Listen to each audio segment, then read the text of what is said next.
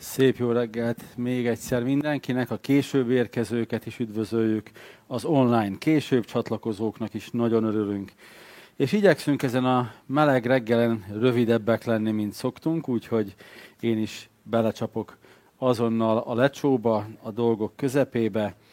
Szóval a sorozatunknak a végéhez érünk, a, tizedik, a tíz parancsolatot mind a tizet végigvittük, és szerettem volna, ha itt a végén egy kicsit, úgy ahogy volt bevezető, így van egy kis kiléptetője is a tíz lépésnek. Úgyhogy most néhány dolgot így a végéhez érve kicsit összegzünk, kicsit ismétlünk, és néhány dologra talán nagyobb hangsúlyt fektetünk. Van egy dolog, ami így utólag visszanézve, visszagondolva, talán nem hangsúlyoztam eléggé. És ez az egyik ilyen dolog, az az, hogy a tíz parancsolat a törvény része. Ugye a törvénynek egy, egy tömörítése, egy zanzásításaként is fel lehet fogni. Egy ilyen, nagyon szeretem ezt, ez a napi visszatekintő imádságot hogyan kell végezni, kinyomtatva, lelaminálva, és ezt így mindig vihetem magammal, legyezni is jó melegben. Szóval egy tök hasznos dolog. Kicsit ilyen a tíz parancsolat is, hogy a teljes törvény, amiben benne vannak a, ez a kivétel, az a kivétel, az a kivétel, annak egy kivonata. És szeretném, hogy ezt nem felejtenénk el sohasem, amikor a tíz parancsolatot fogjuk olvasni a csendességünkben, vagy amikor a tíz parancsolatra gondolunk, hogy ez nem csak tíz, tedd, ne tedd, ezt csináld, azt ne csináld, hanem ez egy, ez egy iránytű, egy, egy, egy vezérfonal az ember életében. Uh, talán azért is fontos útmutató a tíz parancsolat ott és akkor Izrael, tehát sok szempontból fontos, inkább így kezdem, sok szempontból fontos útmutató volt Izraelnek. Fontos volt azért, hogy a törzsekből, amik jöttek ki Egyiptomból, a rabságból, itt váltak ők egy közös néppé, aki mindenki ugyanazon értékrend szerint igyekezett élni akik közös néppé váltak, nem vették fel a környező népek szokásait, hanem megtanulták azt, hogy nekik Isten a legfontosabb. Az, amit Isten szeretne a számukra. És láthattuk, hogy többek között Isten szíve az, ami kimutatkozik a tíz parancsolatból. Azt is látjuk a törvényből, hogy különböző bűnökre különböző áldozatokat követelt meg az elkövető részéről. Ezzel is jelezve azt, hogy a bűnnek következménye súlya van. Nagyon szeretem azt, amikor a gyerekeim e, miután már összevesztek, azt a részt nem szeretem, hanem utána, amikor átbeszéljük, hogy mi is történt. Hát jó, de én azt nem gondoltam olyan komolyan. Ugye, amikor egymás fejéhez vágnak nagyon durva szavakat. Igen, nem gondoltad olyan komolyan, de az olyan komolyat ütött. Én se gondolom komolyan, hogy eldobom ezt a kalapácsot, de ha a Bercit fejbe találja, ő komolyan fogja venni, hogy őt eltalálta valami. Ugye? Tehát uh, súlya van a bűnünknek, önmagunk lelkére is, a körülöttünk lévőre is több bűn hatással tud lenni, a körülöttünk lévőkre is. És ugyanennek a fordítottja is, hogyha a szívünk ráfordul Isten szívére, és igyekszünk és elkezdjük megélni a tíz parancsolat gyönyörűségét, akkor már nem fogjuk a környezetünket károsítani, hanem áldás leszünk a környezetünk számára. Szóval a fent már a legelején említett kettéhasat kárpit megértéséhez szerettem volna visszamenni. Képzeljétek el ezt a menekülő, körülbelül kétmilliós embertömeget, akik törzsek voltak, ma úgy tekintenénk rá, hogy családok mondjuk, és, és hát hogyan tudtak Istenhez menni? Nem volt templomuk, ugye? Volt egy szent sátor, Isten megmondta, hogy hogyan nézzen ki a sátor, megépítették, hogyan imádják őt. És ezen a, ebben a szent sátorban az áldozatok bemutatásának a rendje, és rendkívül érdekes, az felmerült bennem, hogy a három Mózessel folytassuk, de nem azzal fogjuk folytatni majd augusztusban, hanem a Galatákkal. Uh, nagyon érdekes a felépítménye az egésznek. Elkülönített részek voltak. Utána a templomot is ez alapján építették meg. Van, van a pogányoknak fenntartott rész, van a zsidóknak fenntartott rész, van az áldozatok bemutatására fenntartott rész, és van a szentek szentje, csak itt tényleg elnagyolva a területeket. Ja igen, volt olyan, ahova a nők nem, a legtöbb helyre a nők nem is mehettek tehát ez csak a férfiakra vonatkozott, szóval egy rendkívül összetett dolog. És itt lehetett megélni ezeken a területeken, attól függően, hogy valaki nő volt, férfi volt, pogány volt, pap volt, főpap volt, melyik területekre mehettek be, a saját szintjükön lehetett idézőjelben találkozni Istennel. Abszolút Isten jelenlétébe csak a főpap mehetett be, ő is csak évente egyszer. Lábára nem tudom mennyire emlékeztek a történetekből, csengettyűt kötöttek, hogy hallják, ahogyan bemutatja az áldozatot, és amíg csörgött a ruháján a csengettyű, addig tudták, hogy él. Mert ha nem megfelelő módon mutatta be a bűnért való áldozatot, akkor Isten lesújtott a főpapra. És kötél volt a bokájára kötve, és azon kihúzták azt, ami megmaradt belőle. És ez is ilyen, mit csinált? Isten megölte a főpapját, tehát mint a, mondjuk a katolikus egyházban a pápát mondjuk lesújtana rá Isten a bűn miatt. Ennyire komolyan vette. Ugye? A miniszterelnök hibázik egyet, pff, kész, ugye? Hát nem sokan akarnának miniszterelnökök lenni egy országban sem. Ezzel járt. Miért fontos ez? Mert ennyire komolyan veszi Isten a bűnt. Azt mondta, hogy az én jelenlétembe nem jöhet senki aki nem tisztította meg magát. Az is csak évente egyszer mehetett. Mekkora távolságunk volt Istentől akkor? Te meg én, esélyünk se lett volna bemenni. Esélyünk se lett volna bemenni. Tehát így volt jelen Isten, és mégsem volt teljesen elérhető. És ja igen, és a szentek szentjét ilyen hatalmas, ha jól emlékszem, kettő, de lehet, hogy három rétegű ilyen kárpitból választották el. Tehát onnan nem jött ki a füst. Olyan vastag kárpitokat képzeljetek el, mintha ilyen szőnyegek lógtak volna több rétegben. És ugyanígy építették meg a templomot is, aminél ezt a kettő hasadást olvastuk. Most képzeljétek el azt, hogy valaki pár száz, vagy egy méterre, vagy egy-két kilométerre meghal egy kereszten, és ennek hatására földrengés van, és ez a brutálisan vastag kárpit ketté szakad. Ugye? Felfoghatatlan erők mozogtak, mozdultak ott meg. Nagyon fontos, visszatérve a, a főpap esetleges halálára. Nem haragból ölte, vagy gonoszságból meg a főpapot, márha megölte hanem azért, mert Isten szentségében nem mehet be semmi tisztátalan, semmi bűnöst. Isten szentsége nem tűri el a bűnt.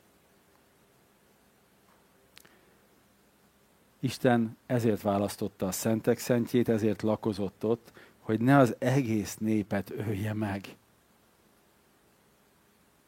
hanem a népnek legyen lehetőség arra, hogy áldozatot mutasson be, megtapasztalja az Isten kapcsolatot, és éljen tovább. Eddig is legalább két dolgot láttunk. Láthatjuk az emberi bűn sötét mi voltját. Isten nem tud közösségben lenni azzal a bűnnel, amit mi megélünk, elkövetünk. És látjuk Isten szentségét. Tehát látjuk ezt a hatalmas szakadékot a kettő között. De szeretném, hogy meglássuk itt Isten kegyelmét is. Azért találta ki ezt az áldozati rendszert. Azért találta ki az egész templomrendszert így, hogy ne kelljen az embereknek meghalniuk. Már itt is az ő kegyelmét látjuk, már itt is az ő védelmét látjuk. Ott lakozott közöttük, de védte őket a haláltól, kegyelmet adott. És amikor ketté hasadt a kárpit, ezért rettegtek a zsidók hát akkor most vége mindenkinek. Mostantól Isten mindenkit meg fog ölni, mert a szentek szentje és az emberek között nincs többé határ. Közben Krisztus tökéletes áldozata miatt nincs szükség többé kárpitra. Mert most már Krisztus áldozata kifizetett minden bűnünket, és Isten a teljes föld, földre úgy tekint, hogy ez az én szentek szentjém. Bárhova tudok menni, mindenhol jelen tudok lenni. Megszűnt ez a dolog, mert eljött a tökéletes főpap. Megszűnt az akadály. Krisztus bemutatta azt az áldozatot egyszerre és mindenkorra, ami megbékélteti Istent az emberiséggel. Végső és teljes kegyelem ajánlata minden ember számára. Ajánlata. Nem kényszer, ajánlata. Szeretnéd elfogadni? Szeretnél szabadon élni? Vedd magadhoz ezt a lehetőséget. Szabad utat ad az embereknek Istenhez. Aki akar, jöhet. Hirdeti a ketté hasad kárpit. Isten egyszerre és mindenkorra rendezte a számlát. És nincs rezsicsökkentés és rezsinövekedés ebben, egyszer és mindenkorra ki van fizetve. A főpap halálával, aki tökéletes volt, aki betartotta a törvényt, és azt mondta, hogy bevégeztetett. Az egész törvény így mutat Jézusra. Az egész törvény mutat előre, és ezt az áldozati rendszert is azért építette fel egy Isten, hogy mutassa, hogy konkrétan Krisztus halálára lesz szükség, és áldozatára lesz szükség ahhoz, hogy soha többet ne kelljen bemutatni áldozatokat. Arra mutat, hogy lesz egy hihetetlen jelentőségű esemény a világban. És ha belegondoltok, mennyire hihetetlen jelentőségű? Hát úgy számoljuk az időt, hogy Krisztus előtt, meg Krisztus után. Tehát értette a világ egy időben, hogy ez mekkora esemény volt. Eljön a földre az ideális, az ideál, Isten megmutatja a gyakorlatban a tökéletes életet, majd Isten feláldozza ezt az ideált azért, hogy a hogy bűnös emberek élhessenek. Az új szövetségben nagyon sokféleképpen írja le ezeket a dolgokat. Az egyik az az, hogy az ige testé lett. Tehát Isten szava Krisztusban testé lett.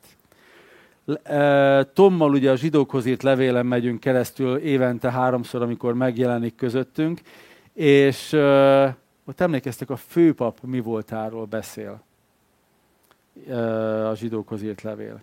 A Filippi levél azt mondja, hogy Jézus áldozata mennyire kedves és értékes. Galatákban, erről majd fogunk hallani a közeljövőben, megigazulás Krisztusban. Mit jelent az, hogy, hogy Krisztusban van a megigazulásunk? Szóval sok mindent fogunk még ezekről beszélni. De akkor miért van szükség a törvényre? Miért van szükség a parancsolatokra manapság? Hiszen Krisztus betöltötte már, ugye? És, és nem kell többet áldozatokat bemutatnunk. Az egyik gyermekem, most már mindegyik olyan korban van, hogy nem biztos, hogy elmondhatom a nevüket anélkül, hogy haragudnának rám.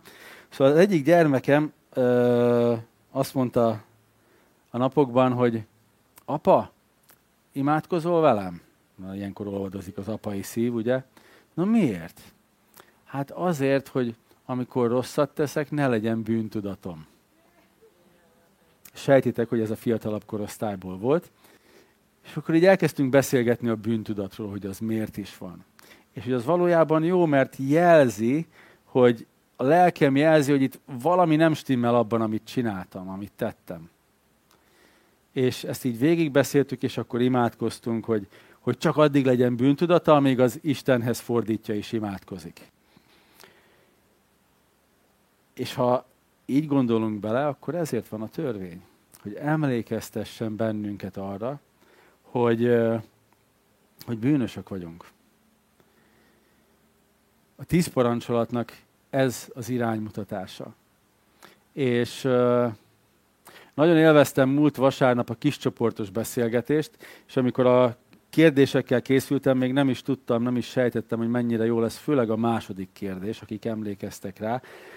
A második kérdés az az volt, hogy a tíz parancsolatot végignézve, mi az, amiben úgy érzed, hogy a körülötted lévő világtól a te életed eltér? És a mi csoportunkban is küzdöttünk ezzel, de hallottam, hogy másik csoportban is küzdöttünk ezzel.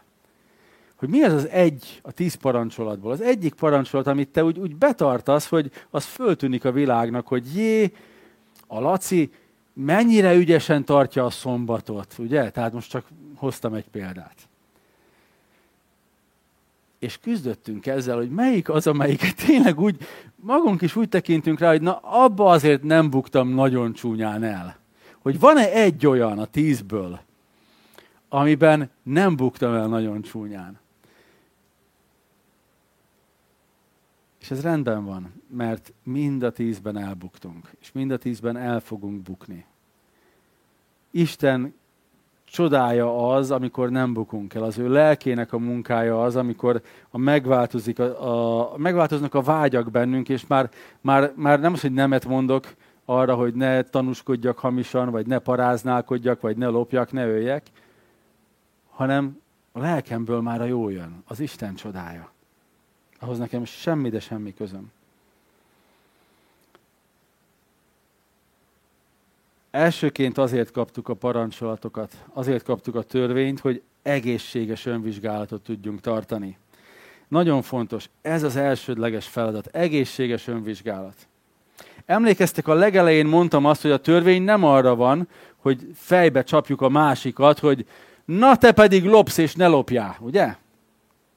Nem is azért van, hogy magunkat ostorozzuk. Bűntudat, önpusztítás, háj, már megint elkövettem, hát milyen ember vagyok én? Bűnös. Jó reggelt kívánok, mikor reggel fölkelsz, néz a tükörbe, halára ítélt bűnös vagyok. Halált érdemlek, és köszönöm, atyám, a kegyelmedet. És azt, hogy élhetek, és nem kell meghalnom. És megélhetem az életet teljességében, és bővölködhetek egészséges önvizsgálat. Nem önmarcangolás, nem magunk vádlása, nem mások vádlása. Ismerni és érteni azt, hogy mi Isten szíve és elképzelése a számunkra.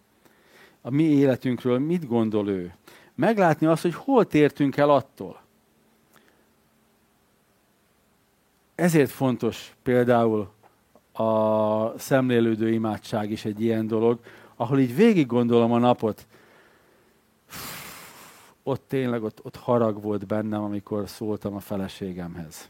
Vagy most csak mondtam valamit. Nyilván képzeltbeli dolog, mert soha nincs ilyen tökéletes életet élek, mint ahogyan ti is. És akkor meg tudom vizsgálni, miért volt ott bennem harag. Ja, mert hogy önző voltam. Atyám, bocsáss meg önzőségemet.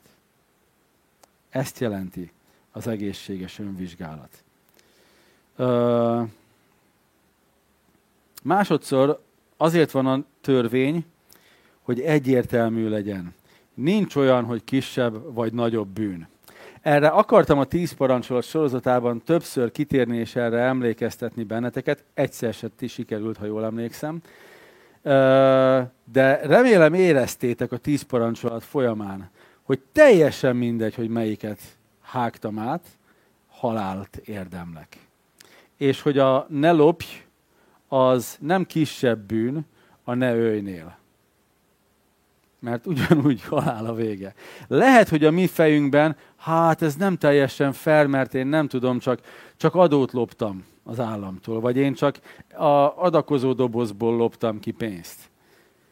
Teljesen mindegy, hogy honnan. Lehet, hogy csak az időmet loptad. Ugye erről is beszélgettünk, emlékeztek, hogy aki rendszeresen elkésik, fixen késik mindig, az valójában fixen lop el más emberektől időt. Teljesen mindegy, hogy mit követtünk el, halált érdemeltünk. Nincs kisebb és nagyobb bűn. Nincs mérce a kereszténység számára, ami alapján válogathat az emberek között. Mindenki elbukott, Róma 3.23, mindjárt kivetítik nektek, mindenki híján van Isten dicsőségének.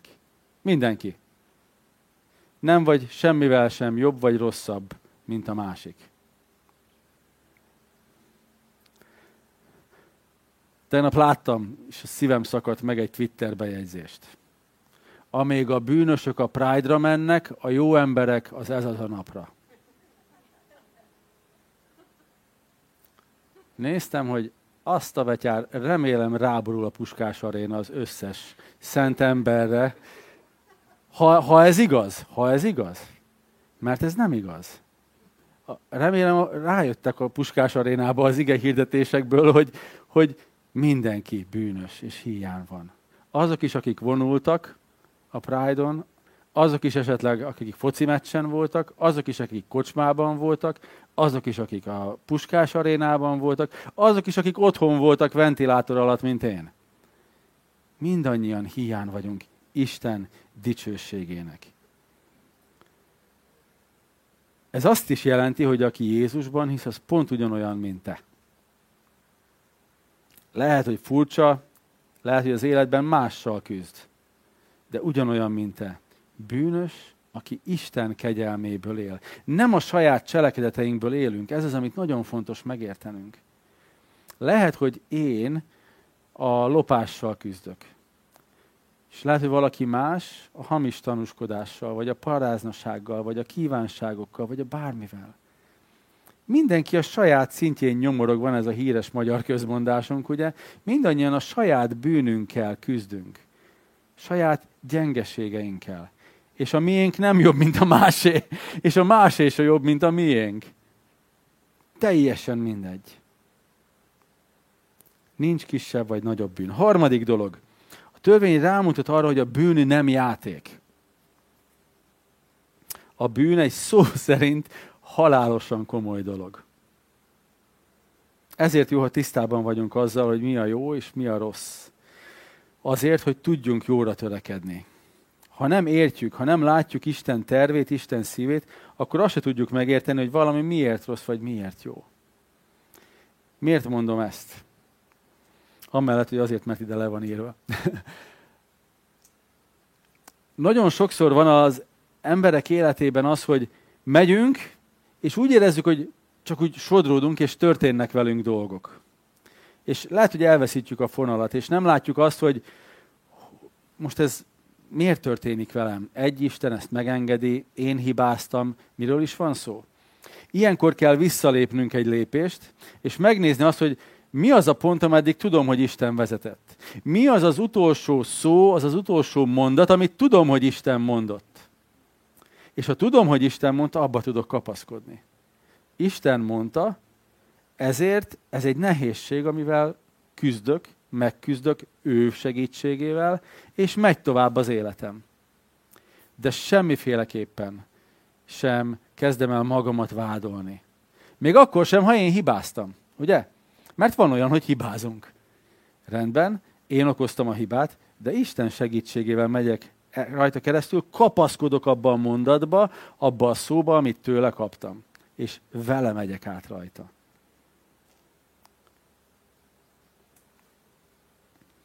Nagyon fontos, hogy Istenbe kapaszkodjunk. Ne látszólag bölcs emberi szavakba, emlékeztek Jobb könyvében is vannak ezek a biztos azért történt ez veled és ugyanezt verklizik 30 fejezeten keresztül. Vagy vallási törvények, amik még pusztítóak is mások számára. Ha igazán keresztény vagy és ezzel küzdesz, akkor azt nem csinálod. Köszi, keresztény vagyok, küzdök ezzel, és néha tényleg megcsinálom.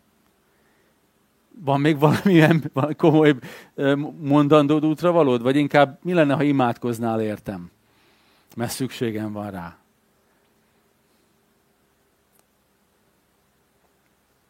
Ugye ez ilyen vallásos dolgok, az csak kisebb bűn, Laci nem gond, majd az a jó, hogy nagyobb bűnöket nem követsz el. Nem. Annak a bűnnek valamilyen gyökere van a lelkemben, és pusztít.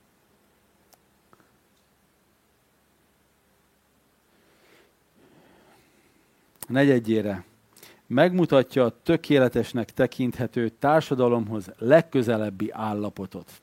Ez egy nagyon összetett mondat, de kirajzolódik a tíz parancsolatból, Hasonlóan egyébként a hegyi beszédhez, sok évvel ezelőtt tanítottam a hegyi beszédet, és nagyon szerettem, és úgy neveztem azt az ige szakaszt, hogy a mennyek országának alkotmánya, remélem még emlékezzik némelyikőtök rá, hogy mennyire fordítottan működik a mennyek országa. Ugye boldogok a szegények, mert ők megvigasztaltatnak. Boldogok, akiket üldöznek. Ugye, meg, meg olyan dolgokat mond, hogy normális. És aztán elmondja, hogy miért. Olvassátok el, Máté 5, 6, 7, fantasztikus. De ezt mutatja a tíz parancsolat is. Azok az emberek az áldottak, akik megpróbálnak ezt szerint élni. És elmondja azt is a tíz parancsolat, hogy miért. Példa, tiszteld apádat és anyádat. Miért? Akkor hosszú életed lesz a földön. Szenteld meg a szombatnapot, és mindegyikhez van ígéret. Ha nem konkrétan a tíz parancsolat felsorolásában, akkor a törvény leírásában. Vagy a gyakorlati uh, megélésben. Egy, egy, egyik lelkész a ne paráználkodja a kapcsolatban, hogy ne szeg szövetséget, ne uh, uh, szegd meg a szövetségedet. Témában azt mondta, hogy miért ne? Egy, mert az asszony agyon csap. Kettő, ha nem csap agyon, bűntudatod lesz, és szívrohamba meghalsz. Ha még ez se, Isten így is úgy is megbüntet, és ha akarod, hanem előbb vagy utóbb valamilyen nemi betegséget összeszedsz. Néztem, hogy végül is le van vezetve logikailag, de azért ennél többet mond Isten arról, hogy miért jó a szövetségen belül maradni, jó? Tehát, hogy ne az asszonytól félj, ne is a nemi betegségektől, de tényleg az, hogy vannak a törvények betartásához logikus dolgok is, de ezt például a ne őjnél is el lehetett volna mondani, mert a rendőrök bekaszliznak és börtönbe dugnak 10-20-30 évre. Magyarországon, máshol többre. Uh, jó, tehát, hogy erre, ebbe az irányba vezet bennünket. Isten előre megmutat nekünk egy kis képet abból, hogy milyen lesz a jövőnk. És uh, azt hiszem, hogy ez mindannyiunknak vigaszt nyújthat. Iszonyat nehéz éveken vagyunk túl. Két év fantasztikus Covid időszak. Ez az év Vladimir Putyini támadás éve, lenyűgöző egyenlőre, tényleg szavakat nem találunk. Én már félek a 2023 Ja, elindult az infláció már az ukrán háború előtt, most is tart, egyre erősödik. A világon mindenhol jobbnál jobb politikusok vannak, akik a helyzet magaslatán nincsenek. Nem lesz könnyebb. Az előttünk álló hónapok, évek nem lesznek könnyebbek. Ha erre tekintünk, akkor inkább nem mondok semmit. Tehát akkor inkább le, tényleg legyünk szomorúak. Emberileg nézve nagyon nehéz idők jönnek. De pont ez az, hogy mi nem erre kell, hogy nézzünk. Túléltünk két év Covidot. Jött az ukrán válság, jött az inflációválság. Bármennyi is lesz a rezsi augusztus 1-től. Bármennyire is lecsökkentik a katát, meg emelik az adót, meg fordítják föl a bármit, mi Isten gyermekei vagyunk és mi az ő szava szerint élünk. És én még egyetlen egy olyan történetet se hallottam, hogy Istent követtem, és ő cserben hagyott. Nem tudom, hallottatok-e már ilyen bizonyságot, mert én nem. És nem azért, mert ezt elkamuzzák az emberek, hanem mert nincs ilyen. Voltak nehézségek? Igen. Lesznek nehézségek? Igen. Múlt héten egy, egy olyan konferencián voltam, ahol Ukrajnából menekült keresztényeknek volt egy ilyen uh, kis pihentető konferenciájuk, ahogy ezek dicsérték Istent, engem lenyűgözött. Folytak a könnyeim, ahogy néztem őket. Mesélték a különböző bizonyságokat. Az egyiket Bucsából az ukrán különleges egységek mentették ki. Egy tíz gyerekes családot ők Borodyinkában ragadtak, két héten keresztül a pincében, amikor fiatal orosz katonák, csak hogy akkor halljunk jót is az oroszokról, ne csak rosszat, fiatal orosz katonák vezették őket át az aknamezőn, ukrán területre, hogy el tudjanak menekülni. Orosz katonák kockáztatták az életüket ukrán nőkért és gyerekekért. Ez is legyen jegyzőkönyvezve, jó?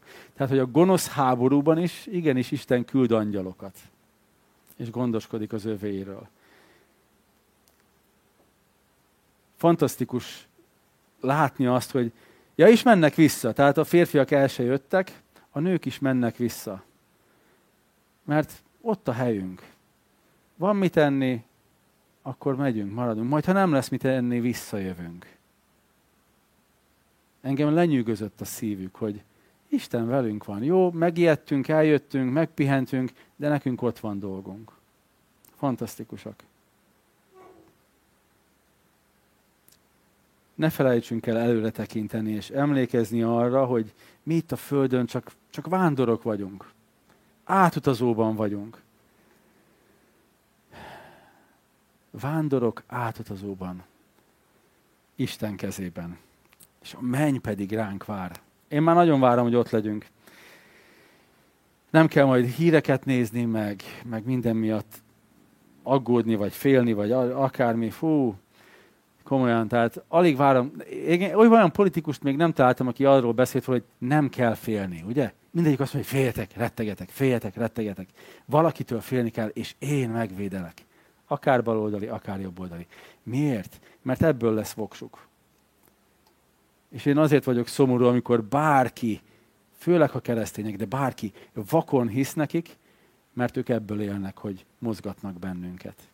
Szabadság Krisztusban van. Nagyon köszönjük a munkátokat, drága politikusok, főleg amikor jó, jó munkát végeztek és jó törvényeket hoztok. Szuper, gratula, köszi.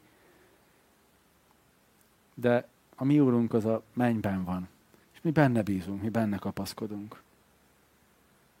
Utolsó, ötödik dolog, és erről majd nagyon sokat lesz szó a Galatákhoz írt levélben. A törvény az egyfajta nevelőeszköz a számunkra, mint egy pedagógiai módszer. Ad egy erkölcsöt, ami köré építhetjük az életünket. Amikor kimondunk dolgokat, hogy én nem tehetem meg, hogy lopok. Annak ereje van. És ha elégszer mondom ki ezeket a dolgokat, annak is hatása lesz a lelkemre, hogy én Isten gyermekeként nem tehetem meg ezt. És ez is jó volt kiscsoportos beszélgetésekben, meg most több oldalról is ez, ilyen emberekkel találkoztam, keresztényekkel. Például egy könyvelő cég vezetőjével találkoztam nemrég, és lenyűgözött, mond, én nagyon egyenes volt, keresztény nő, és így mint utólag kiderült, de ez elsőre nem volt egyértelmű, és így, hogy figyeljenek ide, hogyha maguk azt akarják, hogy én hogyan tudom kikerülni az adózást, én abban nem vagyok partner, én ezt itt a legelején leszögezem. És így ültem, mondom, na ez tetszik, ugye? És így, és akkor beszélgettünk, beszélgettünk, és kiderült, hogy hívő. És mondta, hogy hívőként is ezt ki kell mondania, mert hívő vállalkozók is jönnek úgy, hogy hát de hogyan lehetne kevesebb adót fizetni, meg hogy ne kelljen adót fizetni, meg adó optimalizálás már van rá, kiskapura már van kurszó is. Nem akarom tudni, hogy milyen álcégeket hoznak létre, hogy ott azon keresztül mit optimalizáljanak, de mondta nő, hogy ő ezekben nem megy bele. Tíz éve működik a könyvelő cége, kicsi, de szépen lassan növekvő, mert aki becsületes és értékeli a becsületességet, azok mennek hozzá. És mondja, ő olyan nyugodtan alszik. Volt többször már, rengetegszer volt könyvvizsgálat, kis hibáktól eltérve semmit nem talált soha. Se a NAV, se az állami számvevőszék, senki. Egy nevelő, egy iránymutató a számunkra a törvény legyen olyan értékrendünk, amihez tudunk ragaszkodni, amire tudunk építeni. Érezzük, hogy a törvény keménységére szükségünk van. Érezzük azt, hogy anélkül, hogy, hogy érezzük, hogy valójában én mindezekben elbukok, sőt szívesen bukok el némelyikben, anélkül nem értelmezhető a kegyelem nem értelmezhető az, amit Krisztus áldozata a ketté hasadt kárpit jelent. Ha mű elszakadt egy függöny, ugye? Hogyha nem értjük azt, hogy mennyire borzasztó a bűnünk, és mennyire mindannyian minden parancsolatban elbuktunk. Úgyhogy akár így is folytathatnám, illetve így is befejezhetném inkább ezzel a helyes, hogy kedves bűntársak, reményteljesen tudunk nézni a holnap irányába Krisztus áldozata miatt. Nem másért, Krisztus áldozatáért. És itt jön be a Róma 8.1. Nem tudom tényleg, mikor lesz az első tetoválás rajtam, ha valaha lesz, de ez biztos közöttük lesz, hogy nincs már semmi kárhoztatása azoknak, akik Krisztus Jézusban vannak. Kik nem test, hanem a lélek szerint járnak. Akik Krisztus Jézusban vannak, azokra egyre inkább igaz a mondatnak a második fele. Nem testben, hanem lélek szerint járnak.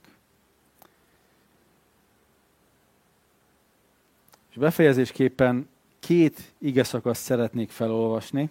Ez már tényleg a befejezés, tudjátok, nem olyan, mint a lelkészeknél szokott lenni, hogy még csak azt hadd mondjam el, és még fél órát beszél. A, ugye pár hét múlva fogjuk a Galatákhoz írt levelet elkezdeni. Uh, és az is egy fantasztikus levél, én az Efézust is nagyon szeretem, és szeretném felolvasni, tényleg csak hallgassátok, nem kell oda lapozni most, meg semmi, csak hallgassátok meg az első 14 verset, és utána pedig a második fejezet első 10 versét olvasom fel. És csak hallgassátok, mit mond Pálapostól törvényről, bűnről és a kegyelemről. Pál Isten akaratából Jézus Krisztus apostola az efézusi szenteknek és azoknak, akik hisznek Krisztus Jézusban. Kegyelem nektek és békesség Istentől, ami atyánktól és az Úr Jézus Krisztustól. Áldott az Isten, ami Urunk, Jézus Krisztus Atya, aki megáldott minket minden lelki áldással a mennyekben, a Krisztusban.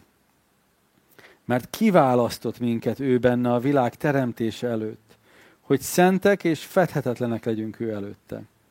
Szeretetében előre elhatározta, hogy fiaivá fogad minket Jézus Krisztus által.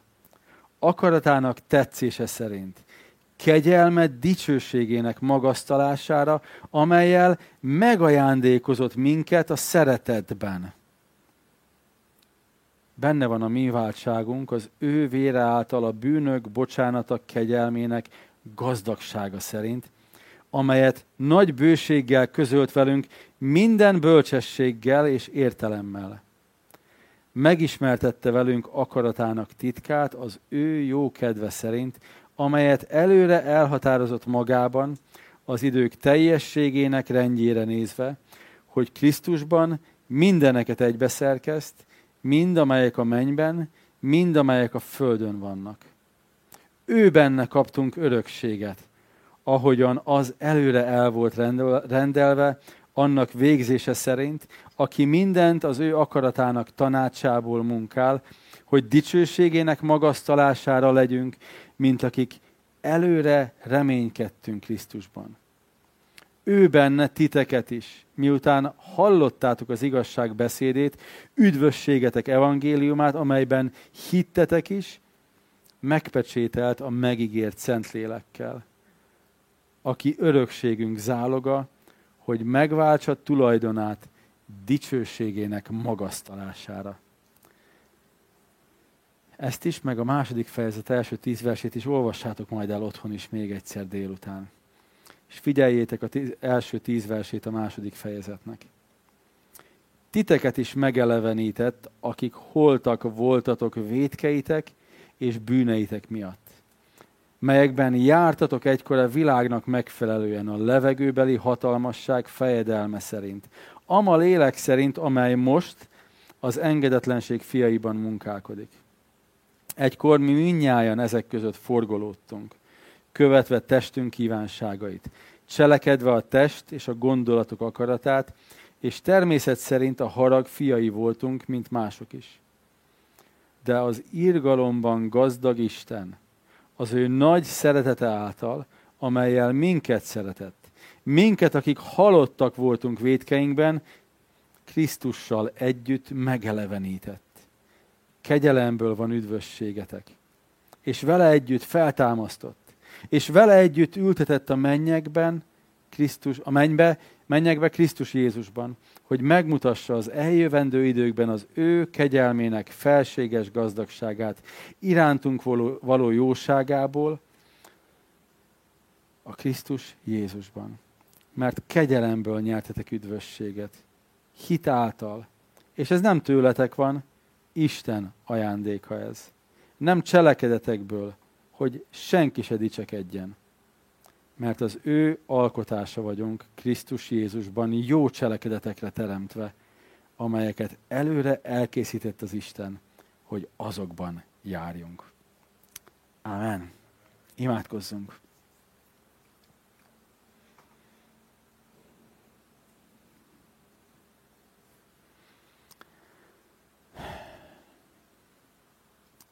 Atyám, a héten többször is beszélgetésekben elém hoztad a, a gyémánt példáját, hogy, hogy akkor ragyog igazán szépen, ha, ha fekete a háttér, ha sötét a háttér. Nos, mi megterítettünk a gyönyörű szép gyémántnak. Olyan sötét hátteret éltünk meg, amin igazán tündököl Krisztus áldozata és kegyelme és nem szeretnénk többet ráfesteni arra a háttérre, hanem szeretnénk egyre inkább ragyogni, fényleni. És köszönjük, hogy, hogy a te fényedet tudjuk visszatükrözni, csillogni. És itt vagyunk, atyám, megvalljuk bűnösségünket, elismerjük, hogy mind a tíz parancsolatban rengetegszer elbuktunk. De köszönjük, hogy még amikor holtak voltunk lelkileg, te már szerettél bennünket. Krisztusom, amikor még halottak voltunk, te már meghaltál értünk, hogy életünk lehessen. Nem is akár milyen, hanem áldott, teljes életünk itt a Földön hogy formáld a lelkünk, formálj bennünket. Hadd tapasztaljuk meg minél több áldásodat. Köszönjük ezt neked, Istenünk. Dicsérünk téged. Amen.